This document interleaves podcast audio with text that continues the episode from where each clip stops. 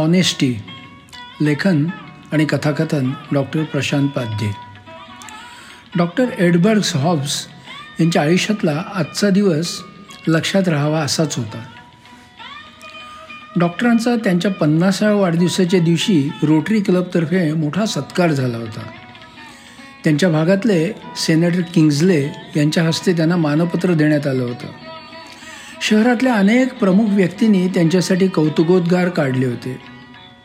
त्यांच्या रुग्णसेवेचा सर्वांनी उल्लेख केला होता.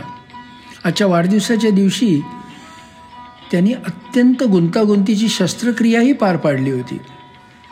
आज ऑपरेशन केलेल्या पेशंटला भेट देऊन तो ठीक आहे याची खात्री झाल्यावर आपल्या असिस्टंटना पुढची सूचना देऊन ते संध्याकाळी साडेसहा वाजता घरी जाण्यासाठी निघाले. हिवाळ्याचे दिवस असल्यामुळं अंधार केव्हाच पडला होता. चाळीस किलोमीटर अंतरावरच्या त्यांच्या घरी पोचायला त्यांना किमान तासभर तरी लागणार होता. म्हणजे अंतर जास्त नव्हतं पण धुक्यामुळं गाडी चालवायला त्रासदायक होत होतं. शहराच्या गर्दीचा भाग संपला आणि अचानक त्यांचं लक्ष डॅशबोर्डवर ब्लिंक होणाऱ्या लाल दिव्याकडे गेलं. गाडीतलं पेट्रोल संपत आलं होतं. आता लगेच दिसणाऱ्या पहिल्या फ्युएल स्टेशनवर पेट्रोल भरायला हवं होतं. कारण त्यांच्या घराजवळ पंधरा किलोमीटरच्या परिसरात एकही फ्युएल स्टेशन नव्हतं. रस्ता थंडीमुळे निर्मनुष्य होता. त्या अंधारात फ्युएल स्टेशन कुठे दिसतं का ते पाहत गाडी चालवत होते. जेमतेम दोन किलोमीटर गेल्यावर त्यांना फ्युएल स्टेशनचा बोर्ड दिसला. त्यांनी गाडी वळवली. ते गाडीतून उतरले. त्यांनी त्यांचं क्रेडिट कार्ड मशीनमध्ये घातलं. दहा गॅलनचं बटन दाबलं आणि फ्युएल पाईप टाकीच्या त्या भोकात सरकवून त्याच्यावरचा खटका दाबला. पेट्रोल भरलं जाऊ लागलं. दहा गॅलन पूर्ण झाल्यावर त्यांनी पाईप काढला आणि मशीनच्या खाचेत अडकवलं.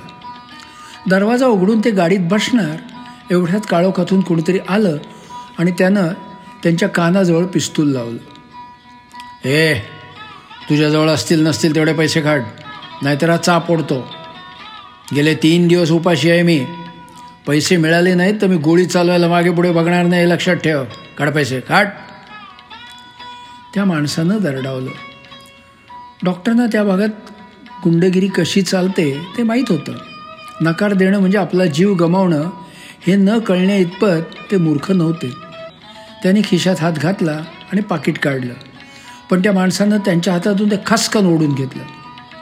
तो पाकिट घेऊन गाडीच्या समोर गेला आणि गाडीच्या हेडलाईट्समध्ये त्यानं ते पाकिट उघडून आत काय काय आहे ते बघितलं. त्यातली डेबिट आणि क्रेडिट्स कार्ड्स त्यानं त्यातच ठेवली आणि फक्त डॉलरच्या नोटा काढल्या. शंभराच्या पाच पन्नासची एक वीसच्या दोन आणि दहाची एक मिळून सहाशे डॉलर होते. त्याचा चेहरा आनंदाने फुलला. त्यानं पैसे घेतले आणि पाकिट डॉक्टरना परत दिलं.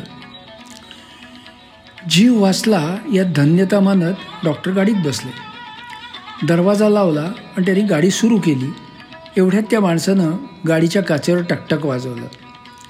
त्रासिक चेहऱ्यानं डॉक्टरनी काच खाली केली. तुला पैसे मिळाले ना?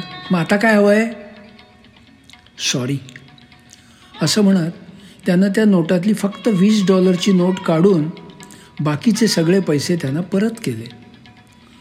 तुम्ही डॉक्टर एडबर्ग्स हॉग्स आहात ना? मी तुम्हाला ओळखतो. तुम्ही गेल्या वर्षी माझं ऑपरेशन केलं होतं. आत्ता मला आठवलं तुम्हाला नीट पाहिल्यावर.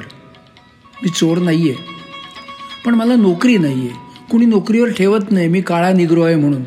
आणि मिळाली एखादी मिळालीच लहानसहान नोकरी तरी ती काही दिवसातच माझ्यावर खोटे नाटे आरोप ठेवून काढून टाकलं जातं मला. गेले तीन दिवस उपाशी आहे म्हणून मी तुम्हाला त्रास दिला. अहो हे रिव्हॉल्वरसुद्धा खोटं आहे. वीस डॉलर जेवण्यासाठी ठेवले आहेत.